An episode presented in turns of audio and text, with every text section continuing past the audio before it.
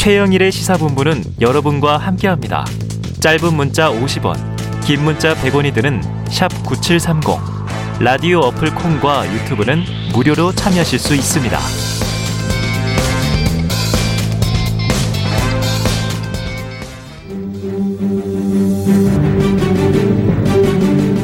국민의 삶을 지키는 든든한 대택의 이재명 후보가 오늘 이낙연 전 대표를 만났습니다. 경선이 끝나고 2주 만입니다. 민주당 이재명 대선 후보가 오늘은 문재인 대통령을 앞으로도 이 문재인 정부 성공 역사적인 정부 여론조사에서 접전인 국민의힘 양강 후보 윤석열 후보는 60대 이상층에서 강세고 홍준표 후보는 20, 30대에서 지지를 얻고 있습니다. 투표 시작까지 이제 사... 근데 들어온 지 3개월밖에 안 돼가지고 26번이나 실언을 하고 막말을 하는데 그런 사람은 어떻게 믿고 저 윤석열을 정권 교체와 정치 혁신의 도구로 써 주십시오. 네, 금요일에는 고품격 예술 방송 살롱드 시사 강유정 교수님과 영화 얘기를 많이 해오고 있었는데요. 오늘은 좀 다릅니다. 오늘은 여론조사 특집 살롱드 여론으로 꾸미도록 합니다. 자, 여론조사계의 킹스맨 이택수 리얼미터 대표 나오셨고요. 어서 오세요. 네, 안녕하세요. 그리고 이제 세상 모든 분야에 다 능통하신 전문가 한겨레 김완 기자 나와 계십니다. 어서 오세요. 네, 안녕하세요.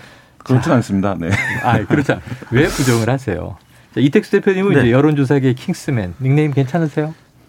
제가 콜린 퍼스라는 배우를 네. 맘마미아 때부터 아. 좋아하거든요. 아. 거기서 이제 청취자분들은 얼굴을 보셔야 할 텐데 네네. 어, 제가 거기에 나오는 이 콜린 퍼스가 불렀던 노래가 있습니다. Our Last Summer라고 아, 그 노래가 제가 아주 좋아하는 노래고 좋아하는 배우기 때문에 아주 마음에 듭니다. 킹스맨과 맘마미아에서 이름이 둘 다 해리로 나오네요. 네, 그러네요. 그러네요. 그런데 지금 이제 아, 뮤지컬 하고 싶으신 거군요. 네. 네, 노래를 부를 수 있는 기회는 대선 끝나고 한번 마련해 보도록 네. 하고요. 오늘은 여론조사입니다. 자, 김한 기반이 뭐 네. 라디오 시사 프로 섭외 1순위. 아. 그런 몰랐습니다. 예. 아, 모르셨어요? 네네. 네. 아, 이거 오늘 다 잘 안 되네요. 정치, 아닙니다. 사회, 스포츠 분야까지 평론을 하시더라고요. 제가 들었어요. 아. 자, 그래서 이제 입금되면 다 하는가? 자, 이 분야만은 못하겠다. 혹시 그런 거 있으세요? 네, 오늘처럼 이렇게 여론조사 전문가 이택수 대표님이 나와 계셨는데 앞에서 네네. 주름 잡고 이런 거를 하는 게 참 대본을 네. 보면서도 어렵더라고요. 아, 그래요. 네. 네, 아마 어떻게 이제 평론하시는지 네, 잠시 후에 확인이 될 겁니다. 자, 본격적으로 시작해 보죠. 자, 첫 번째 이슈 국민의힘 본경선입니다. 일주일 남았습니다. 다음 주 금요일. 자, 후보들 간의 신경전 치열해지고 있다는 얘기는 일부에서 저희가 전해드렸고요. 자, 이 대표님 여론조사로 본 현재 판세 분석 이게 중요한데 오늘은 거의 뭐 예언자 역할을 하셔야 될 것 같아요. 자, 어제 발표된 리얼미터 조사. 홍준표 후보가 윤석열 후보를 앞서고 있다. 이거 맞습니까? 네, 저희 리얼미터가 오마이뉴스 의뢰로 지난 25일부터 26일 양일간 전국 18세 이상 성인 남녀 2,035명을 대상으로 조사한 내용이고요. 자세한 내용은 중앙선거여론조사심의위원회 홈페이지를 참고하시면 되는데 네. 저희가 이제 사지선다형 음. 음, 방식으로 물었는데요. 어, 이재명 더불어민주당 대선 후보에 맞설 국민의힘 후보로 가장 경쟁력이 있는 인물이 누구냐 물었을 때 홍준표 후보가 38.2, 어. 윤석열 후보가 33.1, 음. 5.1%포인트 격차로 저희가 2,035명이기 때문에 오차 범위가 플러스 마이너스 2.2%포인트니까 어. 오차 범위를 살짝 넘는 수준으로 그러네요. 어, 홍 의원, 홍 전 의원이 어, 앞서는 것으로 나타났고 뒤어서 유승민 10.9, 원희룡 4.1 순으로 나타났습니다. 그래요. 자, 이렇게 이제 네명 사지선다형. 근데 양강 구도에서 지금 리얼미터 조사 인용하신 것은 홍준표 38.2, 윤석열 33.1 이렇게 좀 오차 범위 밖의 격차가 네. 발생했는데 김한 기자님. 네. 그러면 홍준표 후보가 확실히 최근에 상승세를 탔다. 바람이 불고 있다. 이렇게 보십니까? 뭐 4개월 전, 그러니까 윤석열 후보가 처음 정치에 입문했을 때 분위기랑 비교하면 확실히 어. 느끼실 수 있을 텐데요. 네네. 그때 국민의힘에 윤석열 후보가 들어간 이유는 음. 정권 교체를 할 후보가 없다. 윤석열 밖에. 아, 후보 없다. 네, 맞아요. 이게 맞아요. 이제 윤석열 후보 후보가 정치를 선언한 그 이유였는데 음. 지금 이제 4개월 만에 여론조사를 보면 어, 윤석열이 아니어도 이길 수 있네 이런 이제 조사들이 나오고 있는 거죠. 네. 그러니까 이 상황 자체가 어쨌든 어, 홍준표 후보가 4개월 전에는 이제 가시적으로 보이지 않았던 되겠어 이런 이제 의문보를 달고 있었다면 지금 이제 어. 4개월 여 동안 그 음모를 상당히 뭐 상세한 뭐 이런 네. 지금 상황이고 이 자체가 후보 입장에서는 음. 굉장한 상승을 한 거죠. 예. 굉장히 이제 약진에서 올라온 거고 바람은 아직 불고 있다. 자 그러면은 지금 이제 이 대표님 지금 이 여론조사 상으로는 네. 홍준표 후보가 네. 1위, 윤석열 후보가 2위 이렇게 이제 네. 발표를 해 주셨는데 네. 근데 이게 녹록치 않은 것이 네. 여론조사로 뽑는 게 아니라 다음 주에는 이 당원 투표 50%, 네. 국민 여론조사 50%, 당신 반, 민심 반 이렇게 되다 보니까 네. 조금 달라질 수 있어요. 그래서 리얼미터 조사에서 국민의힘 지지층을 뽑아서 다시 보니 네. 여기선 또 윤석열 후보가 1위였다. 격차가 좀 컸다면서요. 네, 국민의힘 지지층만 보면 음. 아까 어, 인용한 리얼미터 오마이뉴스 조사인데 국민의힘 지지층이 2,035명 중에서 890명이었고요. 이들 네. 대상으로 한 아, 통계에서는 윤석열 후보가 55.6, 홍준표 후보가 34.5, 대략 음. 20% 포인트 가량 어. 윤석열 후보가 네. 앞서는 것으로 나왔고요. 뭐 다른 조사 기관들은 이제 전화 면접이냐 ARS냐에 따라서 조금 다른데 네. 전화 면접 조사에서는 한 10% 포인트 안팎 음. 윤석열 후보가 앞서고 자동응답 방식은 그보다 좀 더 큰 격차로 네. 윤석열 후보가 앞서는데 실제 예, 당원 표심이 이럴지는 어 이제 확신할 수 없는 게 당원 여론조사를 과거에는 네. 어 많이들 했습니다. 근데 개인정보 보호가 강화되면서 아. 당원 DB를 어 당에서 음 언론사나 여론조사 기관 제공을 하지 않습니다. 공개하지 않는다? 당심 여론사는 할 수가 없는데 지난 아, 6일 1 어, 6월 11일 있었던 전당대회에서 이준석 대 나경원이 대결 구도에서 네. 민심은 아시다시피 이준석 후보가 많이 네, 앞섰는데 유리했었죠. 당심에서 어 마찬가지로 국민의힘 지층만을 대상으로 이제 분석을 했을 때 나경원 후보가 거기서는 또 많이 아, 앞섰는데 그래요. 실제 뚜껑을 열어봤더니 당원 투표에서 어 37.41%대 40.93%로 음. 나경원 후보가 2.5% 포인트 앞서는데 그쳤단 말이에요. 살짝 앞섰군요. 과거 이제 2007년 대선 MB 박근혜 그때도 어 민심은 박근혜 후보가 졌는데 이 당심은 근소한 차이로 박근혜 후보가 이겼습니다. 그래서 어. 제가 볼 때는 이 당심은 늘 어, 격차가 좀 크지 않았다는 점이 아. 좀 어, 눈에 띄는 대목이고 실제 이제, 이번에 음. 에, 이준석 대표 어, 당 대표 어, 이제 선임 이후에 당원들이 굉장히 많이 늘었어요. 네. 그때는 20만 명대였는데 지금 50만 명대로 늘었기 때문에 아. 그리고 2040 당원들도 많이 늘었고 네.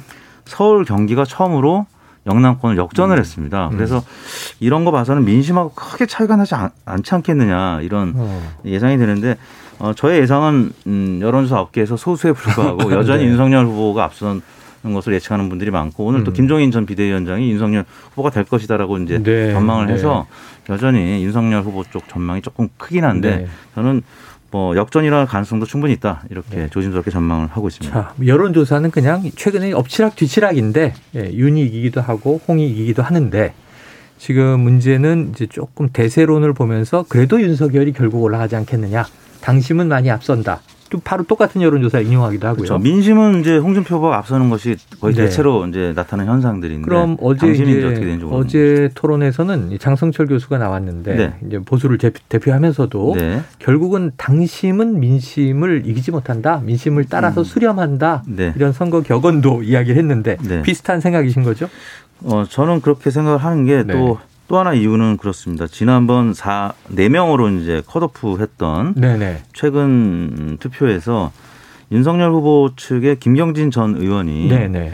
어, 청기 누설을 했다고 해서 4% 포인트 차이로 윤석열 후보가 홍준표 후보를 이겼다. 근데 사실 당심이 그때도 30%나 있었는데 네. 4% 포인트면 제가 봤을 때는 음. 홍준표 후보가 반발할 일이 아니다라고 생각을 했는데 네. 홍준표 후보는 그때 강하게 반발을 했죠. 네, 그래서 네. 공개를 안 하는 것으로 그래서 음. 더 이상 어, 회자가 안 됐는데 제가 그 이후에 각 캠프들한테 대략 물어보면 음. 4% 포인트 격차가 대략 맞는 것 음. 같은 아, 느낌이에요. 네네네. 부인을 하지 않습니다. 어. 물론 당 지도부에서는 절대 함구를 하고 예, 있는데 예, 예. 그때 4% 포인트 안팎의 한 자릿수 격차였다면 네.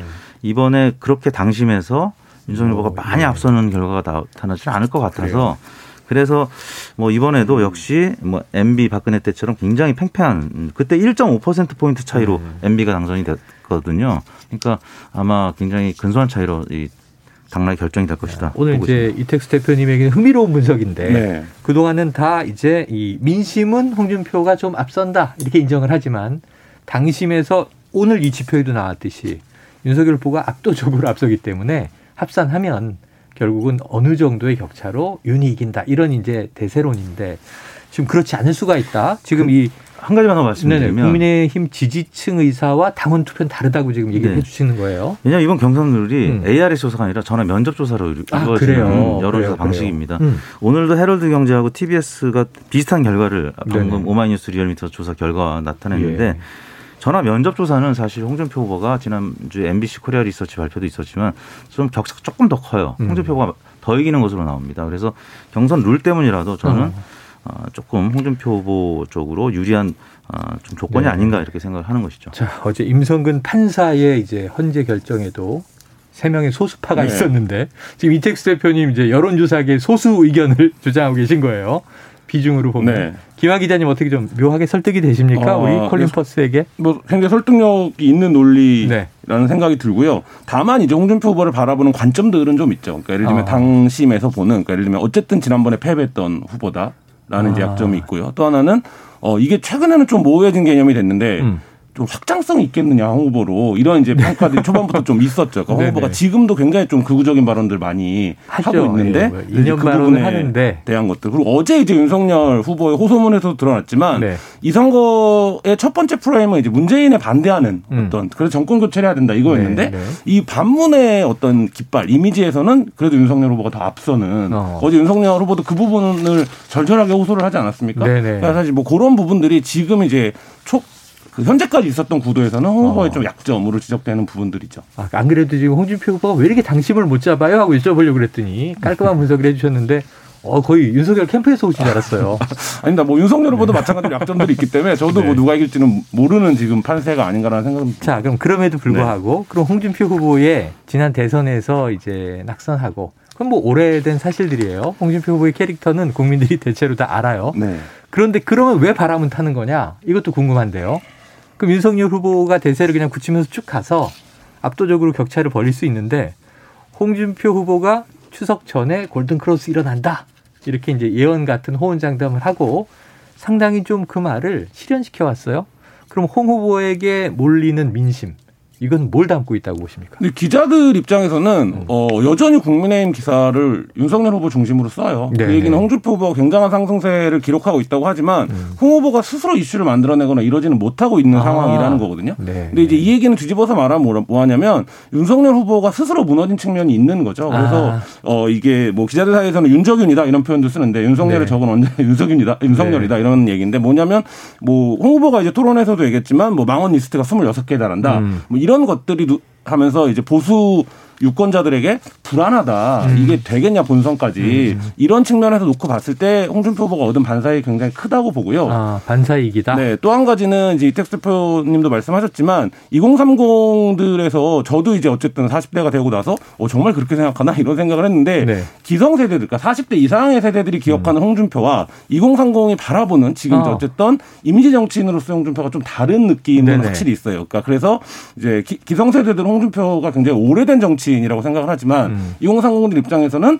기성 정치인 무리 중에 홍준표의 발언이 제일 뭐 재밌다 이런 아. 반응들이 있는 거거든요. 그러니까 이게 재미는 뭐- 있어요. 네, 이게 득표율로 이어질지 뭐 이 부분은 좀 지켜봐야겠지만 그런 이제 요소들이 약간 상승 효과를 일으키는데 도움이 된 건 분명해 야, 보입니다. 지금 김한, 김한 기자님 말씀을 들으니까 지난 4월 서울시장 재보선 때 오세훈 후보가 우리에게는 10년 전 네. 서울시장이었던 인물이지만 2030에 상당히 열광을 일으켰던 건 사실인 것 네. 같아요. 이준석 효과도 있었고. 그러면 지금 이 대표님께 사- 네. 세대별로 지지층이 다르다. 지난 대선 때 강성보수의 이미지였던 홍준표 후보가 지금은 2030 세대에 좀 마음을 많이 얻고 있다. 윤석열 후보는 주로 60대 이상에서 강하다. 이건 맞습니까? 맞습니다. 음. 이 상대성 이론이 이 물리학에서만 있는 게 아니라 어. 정치학에도 있습니다. 아인슈타인 같아요. 네.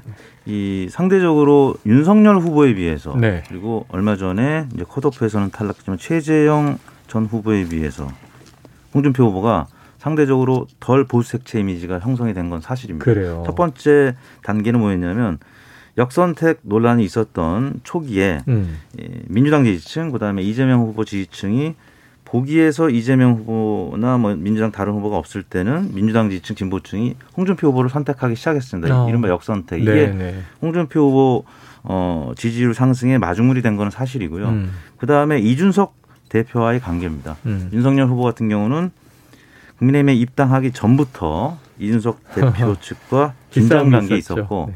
지금도 여전히 그렇습니다. 각이 서 있고. 예, 다만 그럴 때마다 홍준, 홍준표 후보는 이준석 대표를 거들었습니다. 어. 은근히 지지했죠. 네. 그러면서 2030, 40 세대에서 홍준표 후보의 지지율이 조금 견고해지기 시작했습니다. 이게 역선택으로 들어온 지지층을 이제 가두리에 맞고 음. 어, 자신의 지지층으로 좀 유입시키는 데 성공을 한 거죠. 음. 그다음에 조국 수용 논란 때는 조금 이탈을 했습니다. 빠졌어요. 그러다가 윤석열 후보의 최근 여러 구설 때문에 음. 홍준표 후보 쪽으로 다시 호남 민심 또 2030 민심이 네. 좀 돌아서는 그런 상황이 됐다고 봐야 될 것 같습니다. 그래요. 김원 기자님 그러면 네. 이제 오히려 이 과거의 선거들과는 다르게 홍준표 후보가 네. 윤석열 후보와 상대적으로 비교를 해서는 오히려 중도 확장성이 지금 있게 됐다. 이 실제로 그걸 실현하고 있다. 그러니까 세대 확장성이라고 네네. 표현하는 게 좋을 것 같은데요. 세대 확장성이다. 네, 그러니까 윤석열 후보가 워낙에 젊은 층에서 지금 인기가 없는 후보다 네네. 이런 걸로 이제 일반적으로 그렇게 평가를 하고 있는데 음. 이 부분에서 어떤 이미지 개선이 이루어지지 못했거든요. 지난 음. 이제 캠페인 기간 동안. 음. 근데 이제 그 지점에서 놓고 보면 이택수 대표님 말씀하신 것처럼 초기에 홍, 홍준표 후보의 상승세를 뭐라고 이제 평론가들이 얘기했냐면 음. 홍 꺼준 표다 이렇게 얘기를 했어요. 표를 꺼준 꺼줬다. 표. 이거 다시 돌려받는 표다. 네. 이렇게 얘기를 했는데 이거를 시드머니 로 해서 음. 종잣돈으로 해서 지금 홍 후보가 몸집을 불렸는데 네. 그 과정에서 지금 윤석열 후보가 굉장히 많아 보이던 지지율을 많이 까먹었거든요. 네, 그리고 네. 최근에 뭐 전두환 발언이라든지 개사가 예, 논란이라든지 예. 이거에서도 급격하게 지금 좀 빠지는 추세 뭐 이런 것들이 막판으로 가면서 음. 네. 아 이게 정말 후보가 바뀌는 건가 이 생각까지 들게 만든 예. 상황 이게 이제 홍준표 후보가 과정에서는 이미 네. 좀 어느 정도 승리하는 예. 과정이었다고 이제 말을 평가할 수도 있을 것 그리고 같습니다. 아까 말씀처럼 이제 홍준표 후보가 뭘 잘해서 득점한 게 아니라 윤석열 후보가 실점을 하는 네. 과정에서 상대적으로 이제 부각이 된 것인데 지금 그 이재호 이그 상임 의장이 이 자리에 이제 며칠 전에 나오셔서 아, 이 광주 발언 심각하다. 전두환 발언 이게 문제가 크고 수십 번 광주에 가서 절을 해도 회복하기 어. 어려울 것 이렇게 얘기를 하셨거든요. 근데 지금 오늘도 이제 우리가 뉴스 브리핑에서 좀 진단을 해봤습니다만 다음 주 화요일 11월 2일경 광주에 내려갈 가능성이 크다는 거죠. 사죄를 하러 하태경 의원이 계란을 맞더라도 가야 한다 이런 얘기도 했고 혹시 또 불미스러운 상황이 벌어지면 오히려 득을 보는 거 아니냐 이런 이런 음. 얘기도 있어요. 혹시 기자들 세계에서는 이 윤석열 후보의 광주행 어떻게 좀 전망하고 계세요? 뭐 이용섭 광주시장 이미 얘기를 했는데 계란 맞으러 오는 거다라는 오지 마라. 네, 오지 마라 네. 이렇게 얘기를 했는데 사실 이제 이게 정치적인 어떤 수라는 게탁 음. 치는 때 아, 감동을 받거나 아니면 유권자들의 마음이 움직이는 움직이거나 이러는 네. 건데 지금 이제 광주에 가기 전부터 이미 거기에 네. 가면 그런 행위가 있을 걸 그거 노리고 가는 거 아니야? 어. 이렇게 하면 어떤 방식으로 사과를 하더라도 정치가 반감될 수밖에 없고 네. 그러니까 그 이후에 예를 들면 어, 윤석열 후보가 이게 이제 그 발언을 한 이례적인 행위가 문제가 아니라 음. 며칠간 이어진 사과 행위에서 그러니까 아, 이게 윤석- 단순한 말 실수가 아니라 저 사람의 세계관인 것 같다라는 네. 인식들을 갖게 된 거거든요. 그러니까 음. 이제 그 부분이 어 뭐 사과나 뭐 방문으로 불식될 수 있는지 음. 있을지 뭐 이런 부분들은 결국엔 이것도 윤석열 후보가 본인이 본인과의 싸움을 하는 건데 그 부분에서 이제 윤석열 후보가 정치력을 발휘할 수 있을지 이런 건 좀 지켜봐야 될 것 같습니다. 네. 자, 일부에서 김준일 대표가 네. 11월 2일을 좀 주목해야 한다. 절묘하다. 네. 왜냐하면 1일부터 당원 투표가 시작되면 강성 지지자들은 아 윤석열 그래도 소신 발언했지. 그 투표가 시작되고 나서 다음날 3일부터 이제 국민 여론조사 시작인데 그 전날 광주에 가서 이제 사죄를 한다는 거죠. 사과를 한다는 거죠. 그 이게 좀 맞아 들어가겠습니까? 어떻게 보세요? 어, 저는 이준석 대표가 광주에 가는 것에 대해서 오히려 광주를 가면 음. 이준석 대표 본인 얘기입니다. 네. 이제 본인이 광주 가는 것에 대해서 어, 광주에 가면 오히려 이 발언, 그러니까 호남 민심을 더 자극하고 또 사과 진정성이 없을 수 있기 때문에 이준석 대표는 안 간다고 그랬잖아요. 네. 근데 이제 시점상으로도 이 개사가 논란 이후에 음. 계속 전두환 이제 옹호 관련 관련된 발언들이 지금 회자되고 비판되고 있는데 시점상도 너무 전략적인 판단이 아닐까라는 의구심을 줄 수 있어서 네. 전략적 말씀하신 판단이다. 대로 한참 모바일 투표나 여론조사가 진행되고 있는 시점에서 음. 이루어진다라는 점에서는 호남 민심은 지금 불편한데 음. 오히려 이제 다른 지역에 특히 영남권의 좀 우파 성향의 당원들을 네. 독려하기 위해서 하는 것이 아닌가라는 의구심이 들수 음. 있어서 오히려 조금 어, 역효과가 날 수도 있다라는 점이고 예. 또 하나 하필이면은 시기적으로 노태우 전 대통령이 이제 며칠 전 돌아가셨는데 네네. 내일 이제 발인이죠. 근데 그렇죠. 어, 한국 갤럽이 또 관련된 조사를 했고 음. 지금 노태우, 전두환 이 두 분에 대한 평가들이 계속 나오고 네네. 있는데 가장 박한 분이 전두환 음, 전두환 씨예요. 그러니까 그렇죠. 이 부분이 또 어, 회자가 되면서 지금 여러모로 어, 타이밍적으로 음. 윤석열 후보한테 좀 불리한 것이 불리하다. 아닌가. 근데 다음 주에 음. 가는 것도 저는 타이밍상으로는 그다지 좋지 않은 선택이 아닌가. 가려면 진작 갔어야 됐다고 보, 이제 가려면 보는데요. 진작 뭐 움직였어야 한다. 다음 주에 반응을 또 봐야 되겠죠. 네, 다음 또 그런 점도 음. 있을 거예요. 이게 정치적으로 그래도 효과를 발휘하려면 네. 윤석열 후보가 굉장히 로우키로 접근을 해야 됩니다. 아, 그러니까 예를 들면 겸손하게. 예, 그러니까 뭐, 뭐 무릎으로 무릎이라도 꿇을 수 있다 이런 각오로 접근을 네네. 해야 되는데 지금까지 본 정치인 윤석열은 네네. 그런 모습을 본 적이 없거든요. 무릎이라도 꿇을 수 있다. 네, 원래는 그러니까- 사죄는 무릎을 꿇는 행- 행동을 보통 하죠. 그렇죠. 그러니까 건데, 하는데요. 그러니까 뭐. 그런 모습을 네. 과연 이게 결국 정치라는 게 어, 자- 본인의 진심도 있지만 비춰지는 모습도 굉장히 중요한데 네. 윤 후보가 가서 사과를 한다라고 하는데 그럼 그, 그 사과의 그 예를 들면 우리가 여러 번 네. 수없이 많이 정치인들의 사과를 지켜봤잖아요. 음. 그러면 거기서 어느 정도 수위의 사과인 거냐 이게 네. 이런 것들도 유권자들한테 중요하게 작용을 할 겁니다. 어느 정도 수의 사과냐. 자, 이 대표님한테 한 가지 이제 좀 네. 궁금한 여론조사상에 네 네. 이 경선 때 말이죠. 당원 투표율이 있잖아요. 네. 우리가 민주당 때도 선거인단은 뭐 몇십만 명 모았는데 실제로 투표하는 비율이 70%를 넘느냐 못 넘느냐 뭐 여러 가지 네. 이제 비교해 봤는데 이 투표율 높다 낮다 누구에게 유불리가 좀 갈릴 수 있습니까? 투표율이 이, 높다는 얘기. 그러니까 여론조사는 뭐 이제 응답률이고 그렇죠. 여론조사 이 응답률이고. 당원들 투표하는 게 투표율인데 당원들이 투표를 많이 하면 많이 할수록 최근에 유입된 음. 2030, 40 수도권 당원들의 투표 어, 율이 높아질 것이라고 볼 수 있기 때문에 아, 네네. 좀 그런 차원에서는 어, 홍준표 후보한테 조금 유리한 국면. 왜냐하면 높으면 네네 투표율이 지금 지난 2차 컷오프 때 당원 선거인단이 총 37만 9,970명이었고 음. 투표율은 49.94%였는데 네, 50이 좀 안 되는군요. 제가 볼 땐 이번에는 더 조금 더 높아지지 않을까 뜨거워지지 그럼 50% 않을까 위로? 50% 이상으로 네. 어, 투표율이 나타날 것 같고 투표율이 높으면 높을수록 그만큼 50만 가까운 당원들이 투표를 한다는 얘기니까 음. 민심에 좀 가까운 결과가 나타날 수 있어요. 아, 그래서 투표율이 높으면 민심에 수렴할 가능성이 네. 있다. 그리고 구성비 자체가 예전에는 굉장히 영남 치중, 그다음에 어르신들 치중이었다면 지금은 굉장히 일반 유권자 이 분포랑 비슷한 수준으로 많이 끌어올라와졌단 말이에요. 그런 차원에서는 민심에 가까운 당심 결과가 나타날 수 있다라는 점에서 음. 홍준표 후보 쪽에서는 좀 유리한데 물론 연령대별 투표율이 중요하기 때문에 네네. 이제 ARS 어, 인증 절차를 좀 밟아야 된다. 그래서 이제 어르신들의 투표율이 조금 어, 떨어질 수 네, 있다. 떨어질 수 있다라는 점에서 이제 윤캠프에서 반발하는 대목이기도 그렇죠. 그런. 네, 그런 여러 가지 이제 지금 네. 어, 물밑 전쟁들이 일어나고 있는 거죠. 그래서 이 모바일 투표 어려우시면 도와드립니다 문자 보냈다가 이 선거 개입이냐 그렇죠. 조작하겠다는 거냐 비판을 또 이제 네네네. 홍캠프로부터 듣고 야 이게 하나하나가 그냥 다 싸움의 연속이에요. 자, 이 이슈를 여기서 정리하면서 그럼 피해갈 수 없는 질문이죠. 자, 예언을 듣도록 하겠습니다. 아니 뭐 틀릴 수 있- 있어요. 어떻게 될지는 이건 정말 지난번에 이 민주당 3차 선거인단 투표 보세요. 아무도 평론가 네, 뭐이 전문가 아무도 못 맞췄어요. 해석도 잘 안 되고 지금까지. 자 이택수 이 네. 킹스맨의 콜린 퍼스 역할 해리님 윤석열이 올라갈까요? 홍준표가 올라갈까요? 어, 저는 뭐 아까도 계속 이제 네. 느끼셨겠지만 네. 민심은 한 10% 포인트 홍준표 음. 후보가 지금 앞서고 있고 당심에서 10% 포인트 이상 윤석열 후보가 이길 것이냐 네. 그 부분은 저는 10% 포인트까지는 아닐 것 같아요. 당심을 야, 이기더라도 리얼미터 조사를 아까 얘기하셨는데도 네. 리얼미터 대표께서 당심은 네, 다를 수 있다. 윤석열 후보가 이기더라도 이 민심에서의 격차를 좀 음.